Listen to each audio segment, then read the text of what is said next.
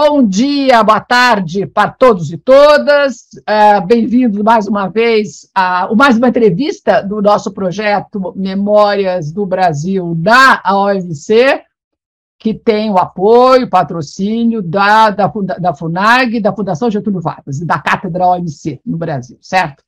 Hoje eu tenho assim a grande honra, o prazer, eu consegui agarrar para vocês o ministro Felipe Rez, figura difícil, porque está trabalhando muito. Enfim, o Felipe é economista pela Unicamp, fez mestrado no Unicamp, depois estudou história na UNB, depois se encantou pela carreira a, a diplomática e foi embora.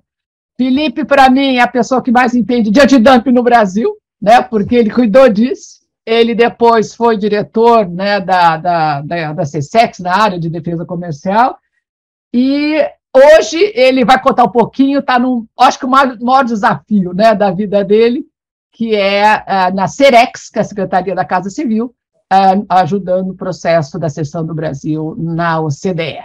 Então, pronto, Felipe, um prazer imenso, agradeço do fundo do coração, sei que você está com os dias aí apertados, mas conta um pouquinho, né? Como é que você foi se envolver com o comércio no Itamaraty? Conta aí.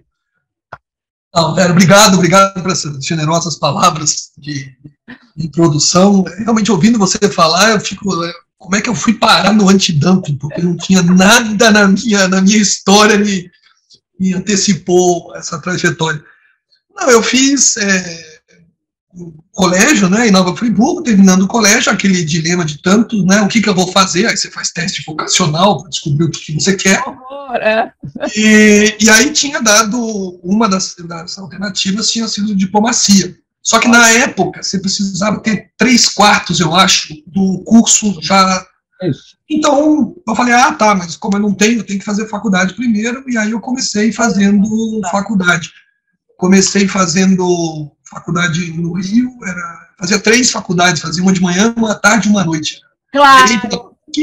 Economia na UERJ e educação na UF.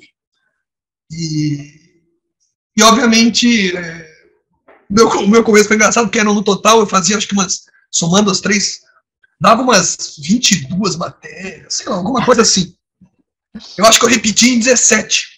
Mas não perdi nenhuma festa nessas três faculdades, uma beleza. Eu, Aí meu pai me chamou e falou, Felipe, deixa eu te explicar, a vida não é assim não, rapaz. Bom, mas aí eu passei, fui lá para o Unicamp fazer economia. E, na verdade, o caminho natural era acabar a economia e fazer, fazer programa de trainee para banco.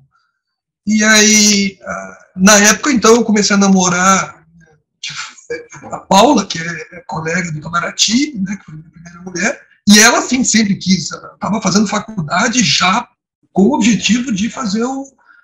E aí eu me lembrei, ah, é, eu me lembrei agora do teste vocacional, eu vou estudar com esse negócio então. Então eu vou fazer. Olha. E foi assim meio que, por isso que eu entrei, acabei passando em 98, mas da minha família, assim, não tem nenhum vínculo, não tem nada. Foi, realmente foi essa, uh, esse acaso, foi essa sorte. Assim, assim. E aí eu, eu, em 98, eu comecei, e já desde o começo da minha primeira, primeira notação já foi uh, a cuidar de serviços, a divisão de, de serviços. Então eu sou, eu me considero na origem alguém que, que fez serviços. E era uma época muito, muito legal, porque era final dos anos 90, começo dos anos 2000, então você estava naquela época, consenso de Washington, liberalização, integração, negociação, era tudo, era ALCA, Mercosul, União Europeia, Mercosul. Era um momento assim em que, em que a agenda comercial negociadora era, era, era, tudo, era tudo, tudo era isso. Não tinha outra coisa. Então eu fico dizendo que eu fui muito mal acostumado. Eu comecei no, no momento em que realmente essas negociações eh, eram, eram era o centro, o lançamento da rodada do mandato fogo, de Doha, pegando fogo, aquele mandato de Doha que nunca mais na história nós vamos ter, o Brasil vai ter um mandato tão favorável que nem o de Doha, assim, para negociar. Aquele, aquele, foi uma conjunção com o atentado das Torres Gêmeas, aquele contexto ali do lançamento de Doha, foi realmente uma... E aí eu comecei fazendo negociações de serviços. Então eu fiz então, realmente ah, vai aí, eu quero te explorar em antidumping, mas começa com serviço. Como é que você. Porque no começo era uma loucura, né? Ninguém sabia que era a moda 1, 2, 3, 4, lista positiva, lista negativa. Era o caos. Como é que era isso? É, os serviços, eu acho que é talvez é um dos temas mais, mais difíceis, porque conceitualmente você tem que, você tem que dominar os conceitos e, e, e aquela, toda aquela coisa é intangível, como é que você faz, os modos de prestação, como é que se regula, onde se regula, o que, que é liberalizar, não, isso aqui é regulamentação doméstica, isso aqui não, isso aqui são medidas de acesso ao mercado. Então, até você ter é, domínio, ele, ele, ele, é um pouco, toma o seu tempo, não é assim, você lê o GATS e no minuto seguinte já entendi, já não, não, não vai. Tem que realmente... E, e foi muito, era uma época muito intensa com essas negociações todas, então para você ser um delegado de, de, de, serviços e fazer alguma diferença e participar da negociação da ALCA, né, discussões pesadíssimas com os americanos, por exemplo, você tinha que ter que dominar, não adianta, não vem com talking points, assim, um papelzinho, umas anotações, ou você entende aquilo e sustenta uma discussão no nível que precisar, mas você não vai fazer a diferença, você só vai ser mais um. Então, era uma época de muito, os painéis começando, estudando, tendo que ler painel, e aí sim, você vai dissecando, você vai, você vai aprendendo para valer o tempo. Né? E, então, isso foi, foi serviços, fiquei, comecei em 2000 a trabalhar, foi até 2003, aí logo depois de Cancún, eu fui para Genebra, primeira vez, é, e chegando lá em Genebra, foi que me, me eu não sei se é embaixador, eu conheço lá serviços. Ah, tá bem, então você vai fazer regras. E foi aí que eu, ah, regras, ah, antidumping, sei, sei. Subsídio? Não sabia nada de antidumping. É, você sabia, assim, acho que tivesse um quiz ali, eu não passava no quiz básico, entendeu? E, e foi, foi muito no começo, ainda bem que teve Cancún, que teve aquela deu errado, então ali o final de 2003 até o começo de 2004, ali uns, uns meses, foi de ressaca, não estava acontecendo nada. E pessoalmente, graças a Deus, porque isso que me permitiu um pouco estudar. E, eu me lembro das primeiras reuniões que eu ia com a missão do Japão, com os friends, né, os amigos das negociações antidumping. mais usava antidumping. Eu, eu, não, eu não entendia, eu não conseguia tomar nota. Eu não conseguia entender o que estavam falando. Eu pedia, dá para repetir de novo aqui? Deixa eu. Deixa eu... eu não conseguia, não conseguia anotar as coisas, não estava entendendo nada. E aí eu tinha instruções, aí eu falava assim, desculpa, eu vou ler aqui porque eu não. Aí eu lia a instrução, aí as pessoas, você quer dizer isso, mas você quer dizer que falou normal? Eu, uh, devagar. Os, os, de que país é o senhor mesmo? Ah, tá bem, você quer saber o que? Esse... Anotando assim. É. E eu me lembro, eu falava com o Alexandre, eu chegava em casa, falava assim, Alexandre, eu vou falar com, com o embaixador Seixas Correia, eu, vou, eu não tenho condição, não, não, não posso ser delegado desse assunto, eu não estou entendendo patavidas do que está acontecendo. E aí foi, foi muito, muito estudo, final de semana, você vai lendo, e, e aí, enfim, a coisa, a coisa foi. Então eu fiquei até 2007 lá em Genebra, final de 2006, começo de 2007, aí fui para a Austrália, aí você sai do, nesse ambiente mais de negociação, posto bilateral. Aí eu fiz minha tese do CAI, lá, sobre negociações antidumping Aí de lá eu voltei para Brasília, fiz Mercosul, negociações extra-regionais do Mercosul, e depois, em 2011, é, entrei, foi para a Tatiana, que tinha assumido a CSEX, me convidou para ser o DECOM, diretor de defesa comercial. Uau.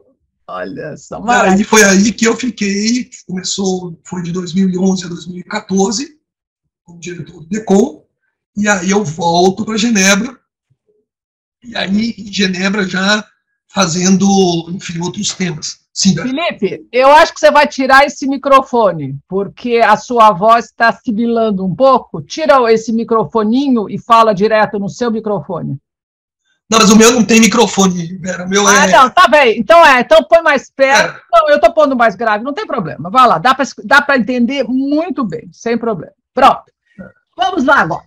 Então agora me conte uma coisa. Dumping. Quais são, para que, vamos lá, para que, que serve esse dumping? Por que, que é importante? Por que, que o Japão, China, Estados Unidos, né, a, a Canadá são tão, usam tanto por que, que é tão importante isso daí na, na, no comércio internacional? Tá?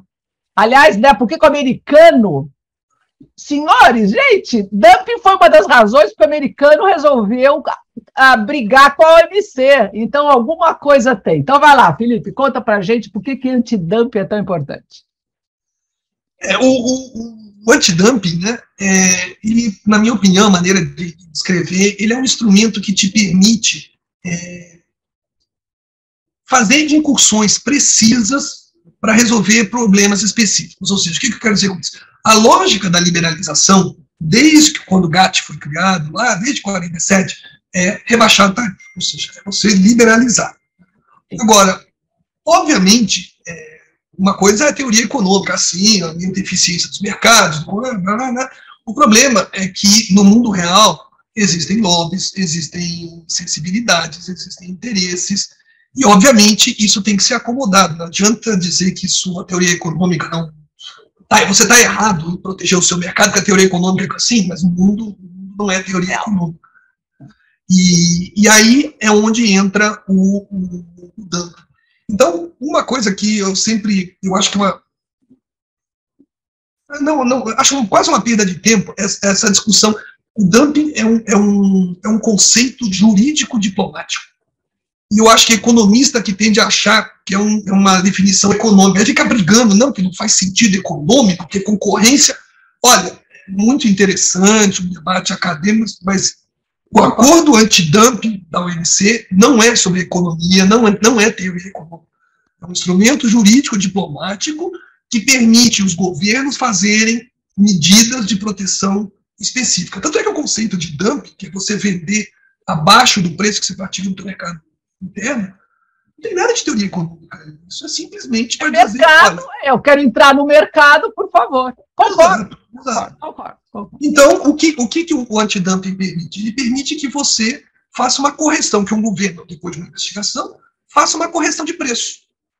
Fala, no, no, no frigir dos ovos, olha, esse preço que você está tá entrando aqui está muito baixo, está mais baixo do que você vende no seu mercado, eu vou corrigir esse delta. É isso. E, de novo, se é aumenta a eficiência, se diminui a eficiência, se o custo. Essas questões são todas sim, mas o fato é que o governo, né, o interesse, olhando o interesse como um todo, fala: eu vou ter que proteger esse setor siderúrgico, porque ele é, enfim, por qualquer razão que seja, esse setor químico, essa empresa. Agora, é, no Brasil, mas eu acho que as estatísticas não são tão diferentes, o universo de medidas antidumping nós estamos falando de 1 a 2% do que é importado. Ou seja, é, são, são realmente coisas muito específicas, medidas muito pontuais, muito específicas. Então, não é um instrumento assim que tem um, um, poder realmente de fechar o mercado. Você vai fechar aquele mercado, não, não, não, não as importações do país como um todo. Você vai coisas simples. Maravilha. Felipe, vamos lá, adorei. Eu acho que é, concordo com você em gênero, número e grau. É isso aí. Ah, o, quando você fala antidumping, do, dos conceitos básicos de antidumping, quais os que você achava mais desafiadores na negociação, quando você falava com os, com os japoneses, com os americanos? Era valor normal? O que, que era? O, o, da onde surgia a, a discussão? Produto Olha, similar, eu adoro produto similar. É, eu acho que cada um dos conceitos tem a sua, tem o seu, o seu charme, a sua, olha, esse aqui, a gente quebrava o pau por conta disso.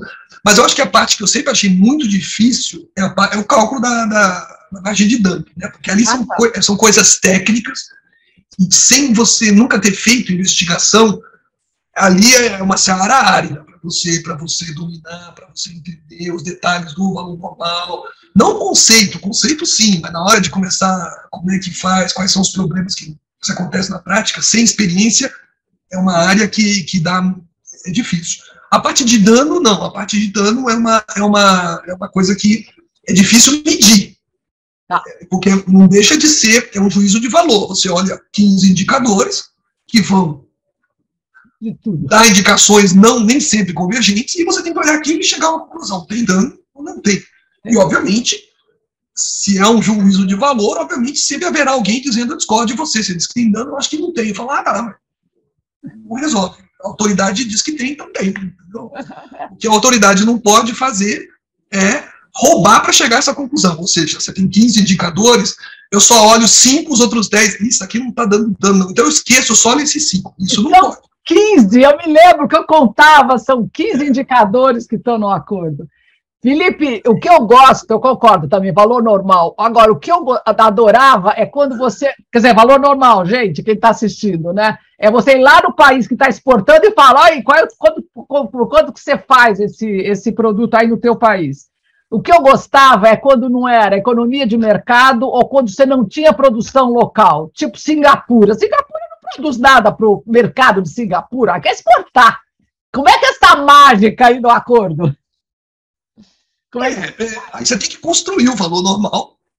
E, obviamente, se você não tem dados da realidade, não precisa nem dizer que nós entramos no campo, enfim, existem regras, existem alguns parâmetros, mas no limite. Agora, uma coisa que é importante, velho, que eu acho que quem olha antidumping, tudo, eu acho que tem que ter uma. Porque sempre fica aquela pecha, né?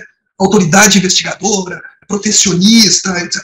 Não, eu, a coisa, não, não sei se a gente. Né, assim que a gente tem que descrever.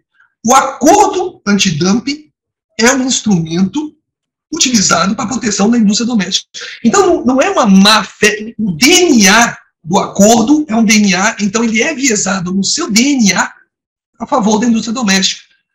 Então, não é sempre assim, qualquer investigação necessariamente, não, se, se chegou à conclusão que tem dumping, isso é protecionismo indústria. Não, não, não é. Você tem lá, o instrumento é, é voltado para a indústria doméstica. É, é um instrumento que no limite é para segurar os exportadores. Então ele tem esse viés. Então não necessariamente é, você tem uma, uma, fé. Por isso que quando a gente calcula o valor construído, você tem que construir o valor normal, né? Não é fácil também para a autoridade investigadora. Porque você não tem, você tem que falar, bom, então, ah, eu vou pegar um outro produto, mas eu tenho que tirar isso, eu tenho que comparar coisas comparáveis, né? E, e obviamente, o resultado, o resultado quase que por default, não é o que o, o exportador vai, vai, vai querer. Tirar um número, o exportador, mas vocês estão malucos? Não, mas olha aqui, fizer uma conta assim, etc, etc, e você chega em números que, sabe? Né? Eu acho que o, o, a isenção da autoridade investigadora no manejo de conceitos que são conceitos subjetivos, que não é uma matemática perfeita, está muito mais no nas estatísticas relativas a quantos, quantas petições, quantas você abriu, quantas investigações chegaram até o fim, quantas você barrou. Eu acho que aí sim você tem um indicador de, de digamos, de solidez ou de quanto a investigação é feita de maneira correta. Por exemplo, se você tem uma autoridade investigadora, que qualquer petição que entra, olha, 99% da investigação, vira investigação. E dessas investigações, 99% acaba com direito, você fala, olha, eu vou começar a ficar um pouco com dúvida da tua isenção. Não é, não é assim. É eu acho que a, nisso a autoridade brasileira sempre foi muito respeitada. E você olha os números, a, a regra de bolso era tempo, né? Não sei se continua exatamente hoje, mas não deve ter mudado tanto. 50% das petições que são protocoladas, só 50% viram investigação. Olha. E dessas investigações que começaram, só de novo 50% se tornam no direito. Então, tanto na, na, na, Então, eu acho que é, é muito digno você dizer, não, metade das petições não, não, não se devolve, fala, não, não tá, não estou vendo evidência, não tem, não tem danos, aqui não dá para abrir, e das que você se vai fazendo a investigação, metade fala, olha, ou a causalidade, ou o dano, ou o dumping, um dos três, ou os dois, ou três, não tem.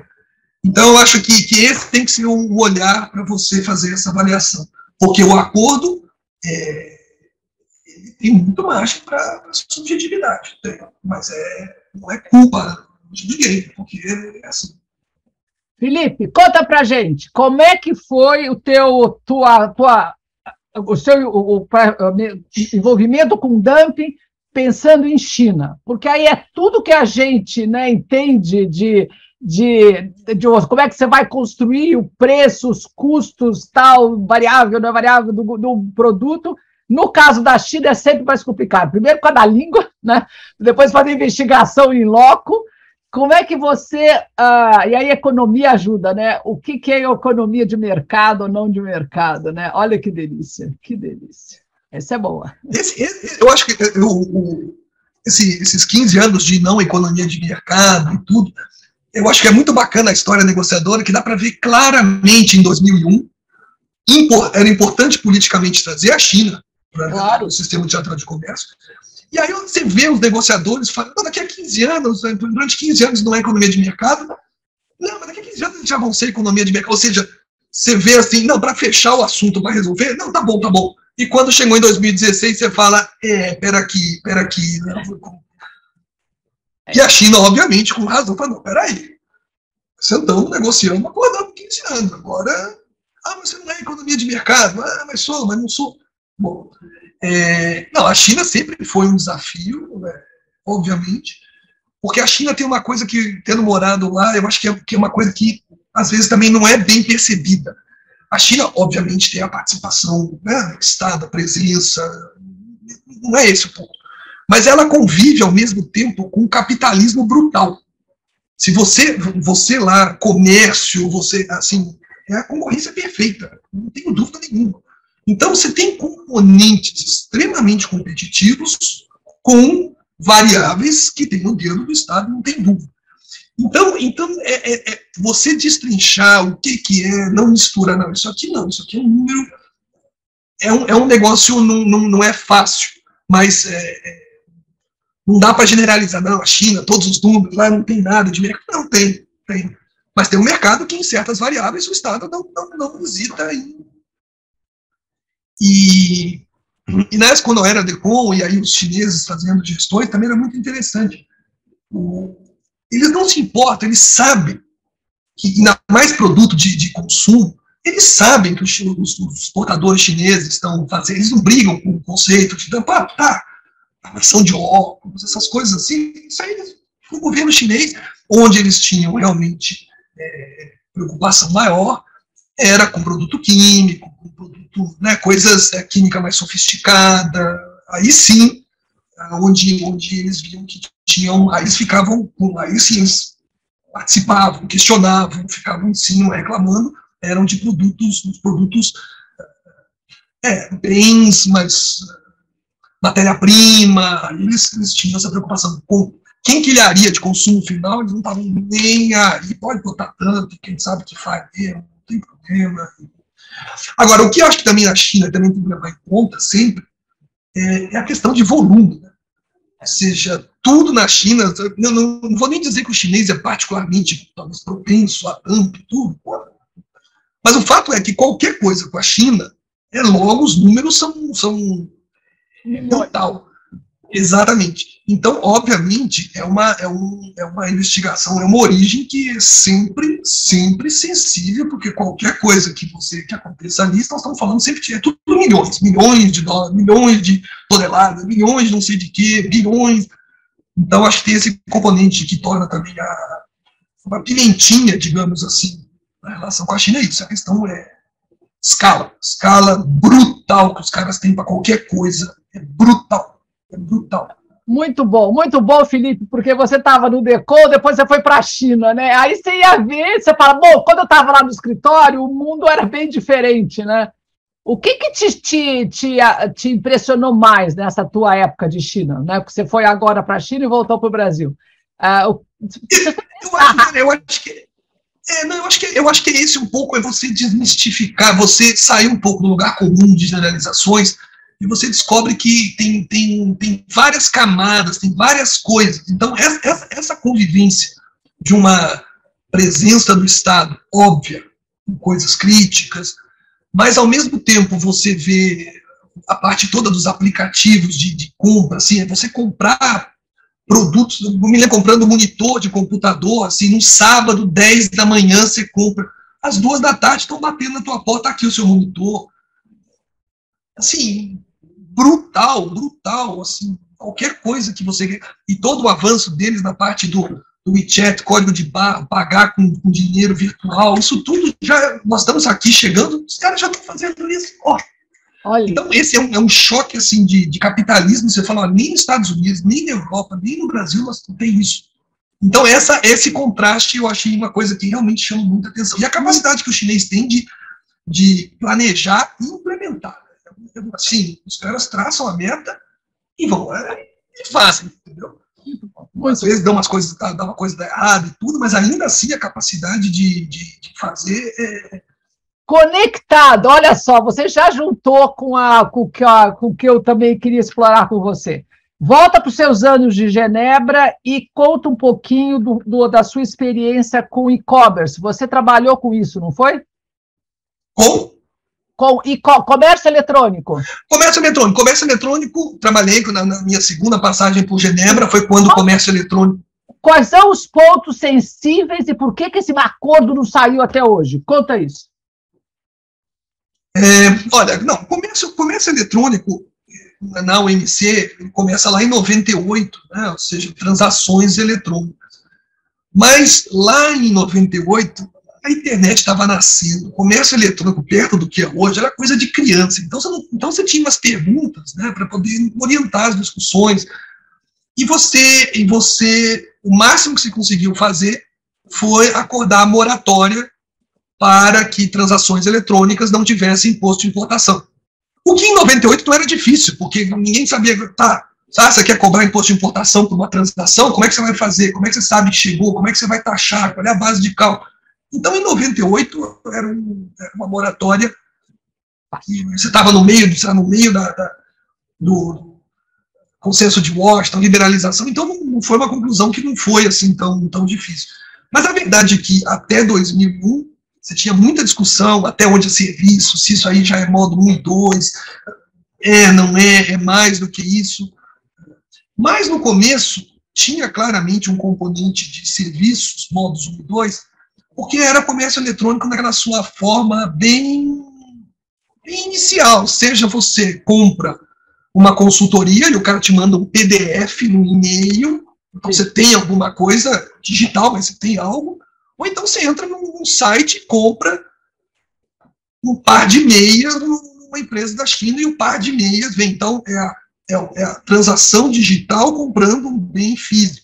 Então, você está ali, você estava ali, gato, gato, é mais um, é mais outro, mas estava muito nos primórdios. Aí você começa assim, lançamento da rodada, e aí, obviamente, o comércio eletrônico, se você está negociando core issues, sai do, do, do radar, 2008, quando você tem a, onde o vento começa a mudar em termos de livre comércio e tudo, o mundo foi para outro caminho, aí a coisa entrou num, num, numa espécie de hibernação, comércio eletrônico, e só voltou realmente, teve um, um, boom, que eu diria 2016, 2017, o tema voltou muito forte, e tá um pouco à esteira do que estava sendo negociado, CTPP, enfim, as negociações as grandes negociações regionais. E aí a coisa tem de novo um estímulo, e aí volta para a agenda de deliberações de, de, OMC. Mas daí, Vera, aí você começa é, alguns aspectos. Né? O primeiro aspecto que comércio eletrônico, já nós estamos falando de economia digital. É, é, é nós não estamos mais falando de comprar bugiganga pela internet, nem baixar um PDF. Você está falando de comércio de dados, dados de informação. Ou, ou, seja, em muitos aspectos, transcende muito, é muito mais do que comércio. Ou é comércio, mas na sua, assim, níveis muito... Interessante. Até para entender, para você descrever o que é que nós estamos negociando dá trabalho. Então, o tema é um tema, é um tema, um tema muito, muito, muito desafiador. Acho que é o tema mais legal que tem, exatamente porque tem, tem, que entender o que é que nós estamos negociando, como que é, como é que você regula isso, o que que você quer deixar não regulado, porque a internet, enfim, tem muito de, né, novos novo business model, modelo de negócio, então você, você não pode asfixiar mas também não pode ser terra de Malboro. Então, onde que, onde que você vai? Então, acho que isso é bacana. O que eu acho que aconteceu só é que a discussão recente do tema acabou sequestrada e acabou reduzida a, aos temas da CTPP lá, aos temas de comércio eletrônico. Então, no fundo, você tem uma tentativa de, de transpor multilateral ou plurilateral, que for, aquilo, aquele, aquele arcabouço que você negociou no CDPP. É. E, sinceramente, eu acho Tem coisas, claro, importantes, mas eu acho meio pobre. Tem muita, ainda mais do ponto de vista do Brasil, tem muita coisa que, olha, a gente não, não. Questão de jurisdição de dados, quando os dados. Enfim, qual é a resposta que as regras dão para a questão de jurisdição de dados? Um exemplo, o melhor exemplo é aquele, enfim, já desgastado, mas é um ótimo exemplo. Você tem aqui, imagina no Brasil aqui, dois bandidos combinando um crime por WhatsApp. E aí, imagina, tem uma investigação, etc., e o juiz pede né, para o nosso colega lá, e dá os dados dessa conversa aqui para eu instruir o processo. E aí, o que, tirando a parte da criptografia, né, essa coisa, qual é a resposta? Ah, não, mas os dados não estão no Brasil, não. esses dados estão armazenados fora do Brasil. É então, o, o, o, judiciário brasileiro não tem jurisdição para pedir esses dados. E aí o que, que eu faço? Eu cruzo, eu cruzo as mãos e digo, ah, puxa vida, que pena, não temos jurisdição sobre os dados do, do WhatsApp. Localização do servidor. É, localização, é, exato. É, como é que eu faço para ter, enfim, acesso a esses dados? Entendeu? A, a parte do, do, do, imposto digital, isso é o CDE, você andou agora, taxação, Ainda muito, eu acho que são, são, são, são temas que você precisa de aproximações sucessivas para ir pegando, entendeu? Você faz uma taxa global, né? tá, é ideal, mais ou menos, tem coisa que fica de fora, mas é assim que vai incrementalmente, você vai andando, porque de uma vez só sentar, papel em branco, tá, vou escrever um acordo de comércio eletrônico agora, de economia digital, não, não é assim que a coisa funciona. É isso aí, muito bom. E é incrível, ô, ô, Felipe, essa, essa união que você fez, né? Comércio digital com serviço, no fundo, é dificílimo você separar, né? Então, volta de novo para essa, para como é que você. Uh, tem, tem, gente que defende que comércio eletrônico não precisa de um novo acordo, porque você dá para você eh, encaixar no, na área de serviço. Como é que você acha que, que, que você uh, resolve? Precisa de um acordo? Por que, que a gente precisa de um acordo internacional? Olha, Vera, aqui dá para responder argumentando pelos dois lados. Ou dois seja, lados. Que, que, que o GATS, o chassi do GATS, sorte de pressão, o serviço, a classificação de serviços, você conseguiria fazer um, um, esclarecer alguma coisa, usar o arcabouço do GATS para realmente dirimir, tirar qualquer dúvida e deixar claro que aquilo ali, qualquer economia digital, tá, o GATS regula, sim. Do jeito que está, não é, não é evidente. Você vai ter que talvez reabrir o GATS, você vai ter que fazer um anexo específico, tem certas coisas que nem o anexo de telecomunicações, enfim, você tem. Sim, mas tem que Agora, ao mesmo tempo, tem coisas que eu me pergunto se, se, se não é o caso de fazer uma, um acordo separado. Não, não você terá elementos de serviços, mas eu acho que tem que ter uma. O tema é muito amplo, é muito, muito. São muitas facetas, e eu não sei se a gente ganha mais tentando enfiar ele, achar que o gato é a resposta para tudo, falar, cara, vamos fazer um, um novo acordo? tipo GATS, não tem dúvida, que ele vai ter, um, vai ter elementos de serviços de GATS, sim, mas não é o mesmo chassi, porque eu acho que o simples conceito modo 1 e modo 2, ainda que você, você possa argumentar que você com isso captura qualquer tipo de transação da economia digital e tudo, ainda assim eu acho que o DNA disso aí ainda é muito aquela coisa assim, eu comprei, você me dá, e, por exemplo, acesso, garimpagem na, garimpagem na nuvem. Para você chegar e dizer que é modo 1, 2, mas qual é a jurisdição? Não, mas que, que, que serviço que é esse? Eu fico me perguntando se a gente não. não se é o melhor caminho para avançar. É, é, tem razão. Não, eu acho. É uma, é uma judiação, porque é um tema tão interessante, tão importante, e o fato de não ter regra nenhuma né, você também está pagando pelo fato de não ter regras né, na OMC para comércio. Pra, eh, comércio é, eu não vou nem dizer que não tem, eu acho exatamente por esse, esse parentesco com o serviço, eu acho que tem várias coisas que você poderia argumentar que são violações do GATS, que o GATS proíbe, etc. Agora, a pergunta é por que, que ninguém ainda foi lá e, e Porque, no fundo, eu acho que você tem medo, porque, no fundo, é, é novo, você, você, quer necessariamente, ainda que você tenha interesses concretos, você quer mesmo forçar essa interpretação, você quer mesmo ter uma, ter uma decisão. Primeiro que já vai ser uma argumentação difícil, não é evidente, eu acho que muitas vezes está lá, você, tem, você teria base, mas eu acho que ninguém quer. É. Eu acho que ninguém quer. Não é, você tem é um muito... negócio muito novo, muito importante para você já ir metendo jurisprudência em cima. É um pouco por aí, está todo mundo testando, né? Felipe, deixa eu aproveitar essa tua toda experiência e fazer perguntas de, difíceis. Que é o seguinte, não, é que a tua vida você tem, né? Você teve uma experiência incrível. Uh, eu voltei de Genebra, talvez acompanhando a dificuldade de você lançar rodadas ou partir para plurilaterais. Então, lá, tu, você tem, passou tantos anos em Genebra. Se eu te perguntar três pontos ou mais, para onde você orientaria tá, uh, a OMC para voltar a ser relevante? Né? Por causa de, de, dos acordos preferenciais que agora, né, depois da guerra, depois você já vê os países se animando de novo a fazer acordos, né? Ao Reino Unido, Estados Unidos, etc. Como é que você, com tantos anos de OMC, você diz assim, bom, olha, se fosse para arrumar a OMC, eu pensaria assim, um, dois, três. O que, que você faria? Apesar de eu ser um multilateralista convicto, amante da OMC e tudo, mas eu sou bastante pessimista. Tá lá. Porque, na minha, na, minha, na minha opinião, o problema da, da OMC, do sistema multilateral de comércio, é que nós estamos numa, de 2016 para frente, nós estamos num, nessa, nessa, nessa bifurcação né, entre Estados Unidos e China. Você tem os dois maiores, as duas maiores potências, um pouco dizendo, no fundo, brigando para saber quem é que manda. E enquanto você não tiver, seja um lado vencendo o outro, que não acontece, são grandes demais para um impor a sua, a sua maneira de ver. Mas enquanto os dois não tiverem Blair House Agreement entre os dois, como é que nós vamos regular esse negócio?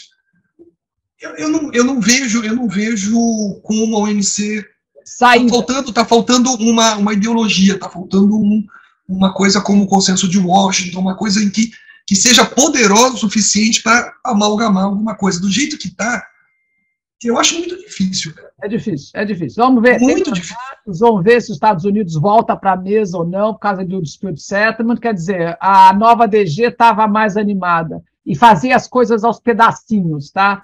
Uh, para ver é, se. Por exemplo, você vê o, o solução de controvérsias.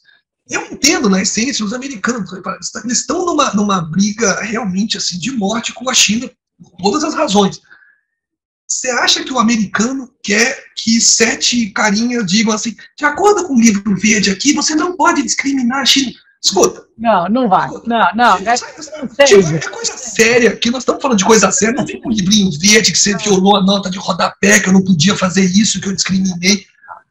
Então, então eu acho que isso vai ser um, um impeditivo realmente de grandes voos. Você não, você não vai. E aí, na área que talvez seja mais importante, que é comércio eletrônico, exatamente economia digital, a visão dos Estados Unidos e China é exatamente diametralmente oposta. Então, numa área que é a área assim, que, digamos, contamina tudo, eu não vejo espaço para você ter um entendimento no curto, no curto prazo. Então, eu acho que a OMC vai continuar em banho-maria ainda por. Até, até alguma coisa acontecer. Mas aí, você, a próxima pergunta ah, com esse quadro de OMC ah, parado em termos de regras novas, como é que você vê os acordos preferenciais? Porque aquela história, a gente era contra, a gente era a favor, parou, andou, ah, e agora você, eu, eu fico, oh, Felipe, eu não sei se você teve chance de olhar, eu vejo o RECEP, né, onde a China é o hub, né, o centro, e vejo os acordos da União Europeia e dos Estados Unidos.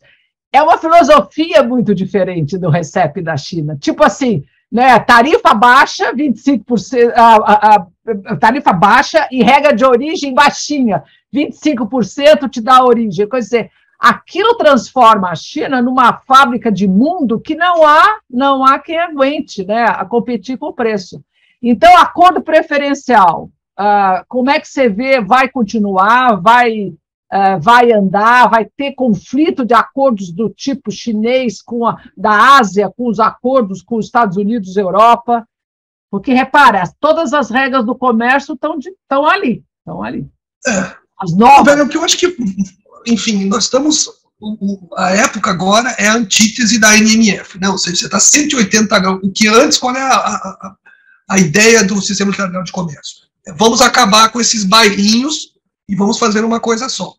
Eu acho que 2016 para cá, nós estamos, a, data não é tão relevante, mas em algum momento da década passada, nós abandonamos esse multilateralismo no sentido NMF, isso definitivamente está fora, e agora o que você tem são sub unidades, são, então você tem o pessoal, os, os RCPianos, você tem o CTPP, você tem a União Europeia, então você tem esses clubes, aí sim, eu acho que continua tendo, aprofundando, eles continuam, não, são, não vou dizer like-minded, porque não necessariamente, mas são, são, são é, subsistemas que vão viver em paralelo, vão se aprofundar e eventualmente vai dar algum choque, vai dar alguma coisa, fala, cara, nós estamos com um problema aqui, não está dando para compatibilizar esses dois monstros. Mas aí, é aquela coisa, só quando acontecer a gente vai saber o que, não, não tem como ser preventivo, vamos evitar, vamos lançar uma nova rodada da OMC, NMF para acabar, não vai, não,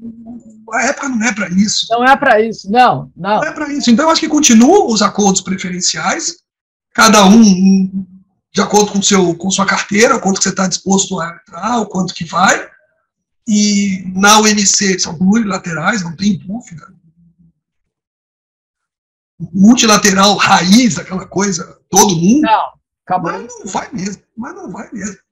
Felipe, Quando tiver Índia, África do Sul, esses, esses países com posições muito fortes. Não. Ô, Felipe, é incrível, né? Ah, repara que nesse mundo que a gente está vendo, que eu concordo com você, Repara a importância do antidumping, volta para trás. Quer dizer, no fundo, você precisa de um instrumento rápido da aduana né, para dizer: olha aqui, ô, ô, ô, ô bicho, esse teu produto está muito baixo, esse teu preço está causando muita confusão. É incrível como o antidumping acaba sendo na, na, assim, na, na cabeça. Não é só, é, é, é, mas extrapolando, Vera, no fundo, que eu acho que a gente tinha que voltar para as pranchetas e re, é, assim, reabilitar é o conceito de comércio administrado. A verdade é que nós, sem um elemento de administração de comércio, esse negócio de, de liberalismo, sabe assim, doa quem doer, baixa tudo e só o eficiente fica, é só no livro de economia que funciona, porque o mundo real não vai, vai. E aí você tem, eu acho que o, o antidumping, a salvaguarda, você tem a medida compensatória, são, são maneiras, são instrumentos que ficaram de administração de comércio. E, e, eu acho que esse, esse, esse, esse mal-estar, essa coisa que a gente sempre. Não, isso, isso é protecionismo, como uma coisa.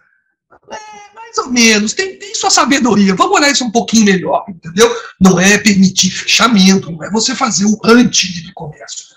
Mas entre livre comércio e, comércio totalmente fechado, não tem um meio termo aqui que a gente pode fazer, nem tanto ao mar, nem tanto à terra, entendeu? Você ganha é, do outro lado. Agora, é, é, agora, o... Por exemplo, uma coisa, só para só uma, uma, uma, coisa que, enfim, são ideias que, que, que mereceriam ser exploradas. É, não, não, faria sentido você, de uma certa maneira, pensar num, num acordo que substitua o de antidumping, de salvaguarda, medida compensatória?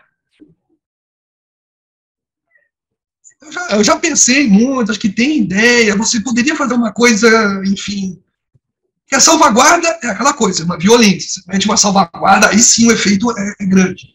Antidumping, às vezes, é muito caro, muito pontual. Né?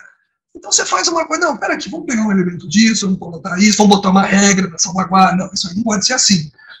A salvaguarda não, não é contra todos. Você faz salvaguarda com certos países. Você pensa em elementos e aí, no fundo, você faz um adornamento do conceito de defesa comercial nessa linha de um instrumento que seja mais ágil, menos, menos uh, solto, você coloca balizas, e você substitui esses três por, por um que, que, tem uma cara menos anos 40 e mais uma cara, enfim, como é que nós fazemos hoje em dia? Salvaguarda, que era para ser muito mais ágil, acabou não sendo usado, porque né, o, o, o, nível de exigência era muito grande, e também podia ser uma coisa muito mais né, rápida, ágil de você fazer, e que não fosse tão complicada. Eu concordo com você. Defesa comercial como um todo tem que ser repensada, sabe? É, é o. Exato. E ao mesmo tempo, é, é, e, é muito difícil você conversando com qualquer empresa dizer para a empresa que uh, um ano e meio de investigação para colocar um antidumping no custo que é,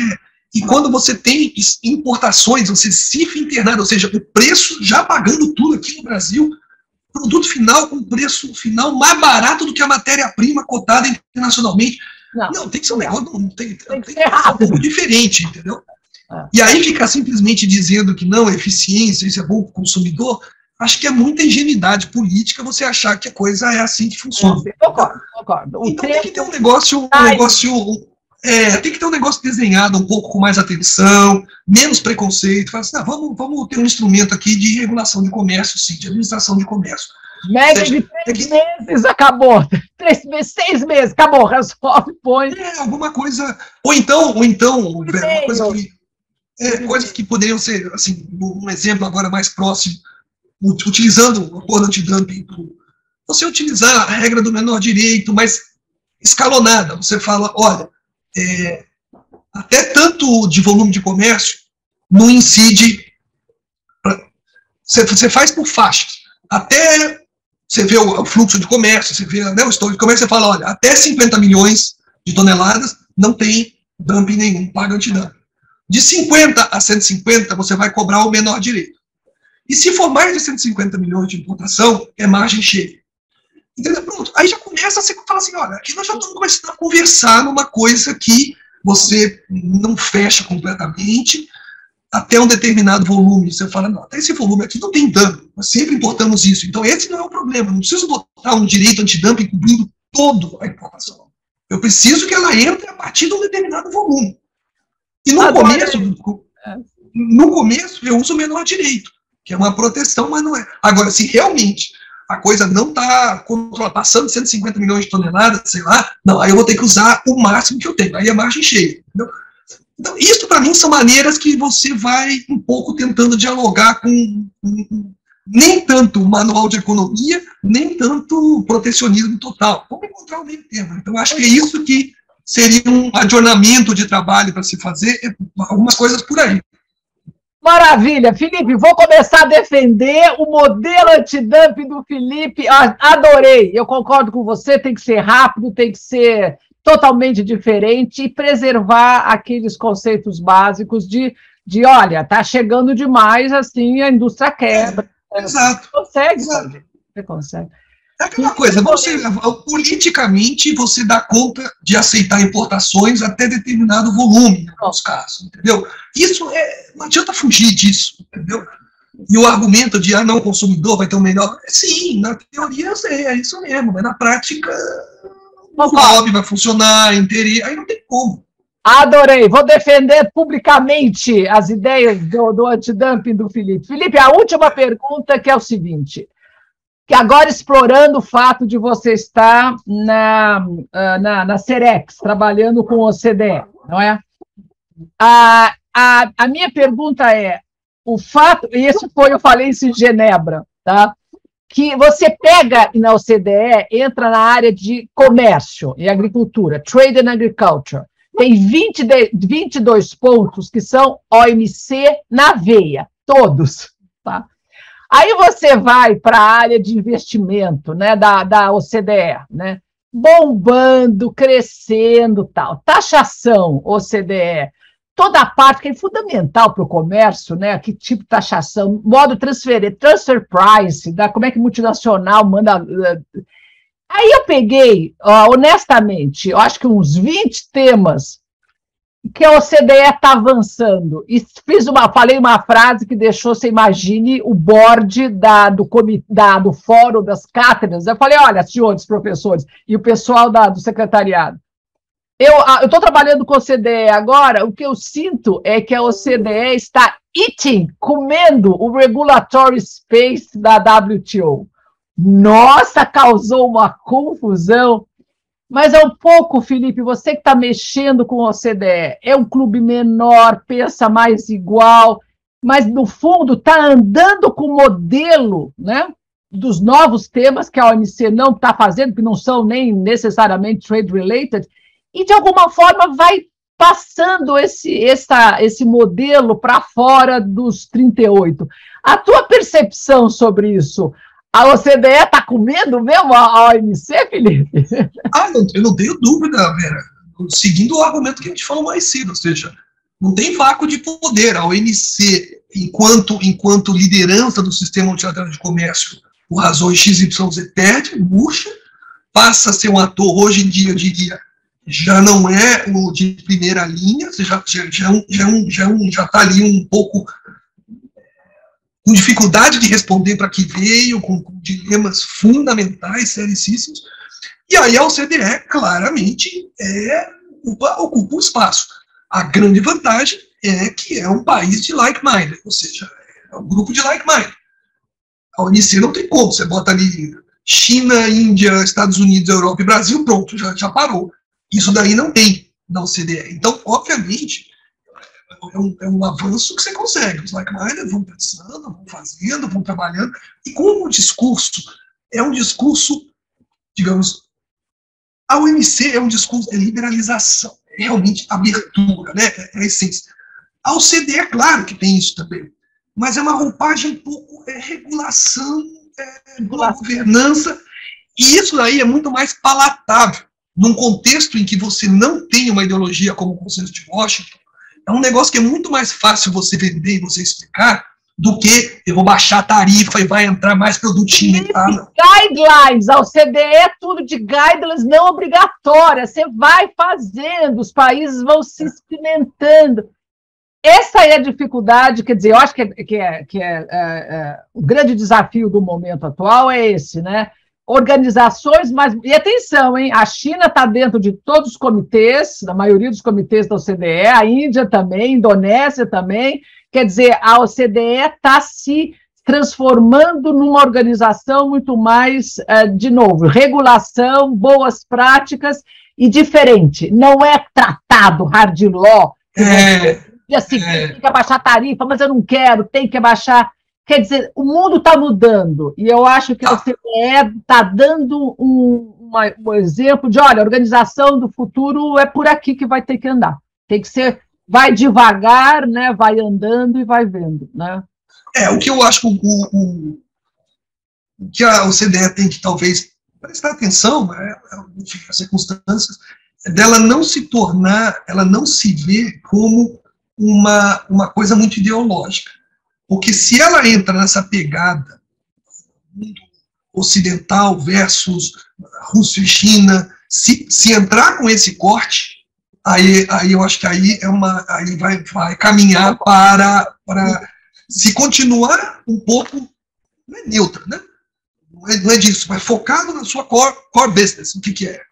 Regulação, boas práticas, entendeu? Trabalhando aí. Agora, se começar a, a, a, fazer, não, esse clube aqui é o clube contra a China, contra, contra a Rússia, ou etc. Ih, rapaz, aí a coisa vai começar. Concordo, concordo plenamente. Aí, aí o, o, eles podem, obviamente, fazer, mas aí essa, essa pretensão da OCDE de, né, de, de, de exportar vai continuar virando ali para um clubinho. Ah, tá, esse clubinho aí fica falando essas coisas, mas você perde o teu então, acho que essa é uma tensão que, que. Mas, de novo, eu acho que aquela história, né? Eu tenho acompanhado muitos números dessa história das empresas que entram, que saem da China, não vão para o Vietnã.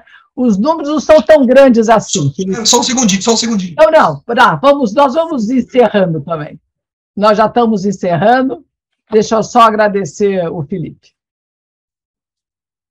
Pronto, Felipe, é despedida. É só despedida. Tá? Muito, Felipe, foi maravilhoso, obrigadíssimo. Acho que você encerrou pensando o CDE que eu queria. Você contou tudo, todos. Deu, deu, acho que você mostrou caminhos né, nesse mundo tão incerto, tá? Duas palavras suas de despedida e obrigadíssimo. Foi uma entrevista maravilhosa, tá? Eu adorei. Então vai lá, despede-se. Não, não, eu que agradeço daí para mim no final de semana estava rendendo minha tese do CAI, revendo, refrescando e, e, as coisas. E eu acho muito bacana, porque esses temas, essas discussões são fascinantes. Enfim, Puxa. gostaria muito de estar mais e discutindo. Por mim, a gente ficava conversando aqui, falando desses assuntos assim o dia inteiro. Entendeu? Eu sei. E, e eu acho muito legal essa coisa de abrir um pouco a, a pensar para frente o que, que seria, entendeu? E, e, e, tem que ter um olhar novo, não adianta com, com essas regras de, de de acordo, como é que. Não, tem que, tem que pensar diferente. Economia digital é um, é um bicho muito, muito amplo, complexo, multifacetado. É, comércio, livre comércio, não, tem que ter um negócio menos. Tem que ter um instrumento que regule um pouco mais. Você tem que, você tem que mudar a pegada. Acho que em muitos assuntos tem que mudar uma pegada. Tem que olhar, tá por aí, nós não vamos longe. O mundo mudou muito. Felipe, mudou. obrigadíssimo. A... Eu que agradeço uma aula e tanto, tá? Então vai lá, corre pro teu trabalho e boa sorte, tá? Tá, bem. Tchau, Obrigado, Breno.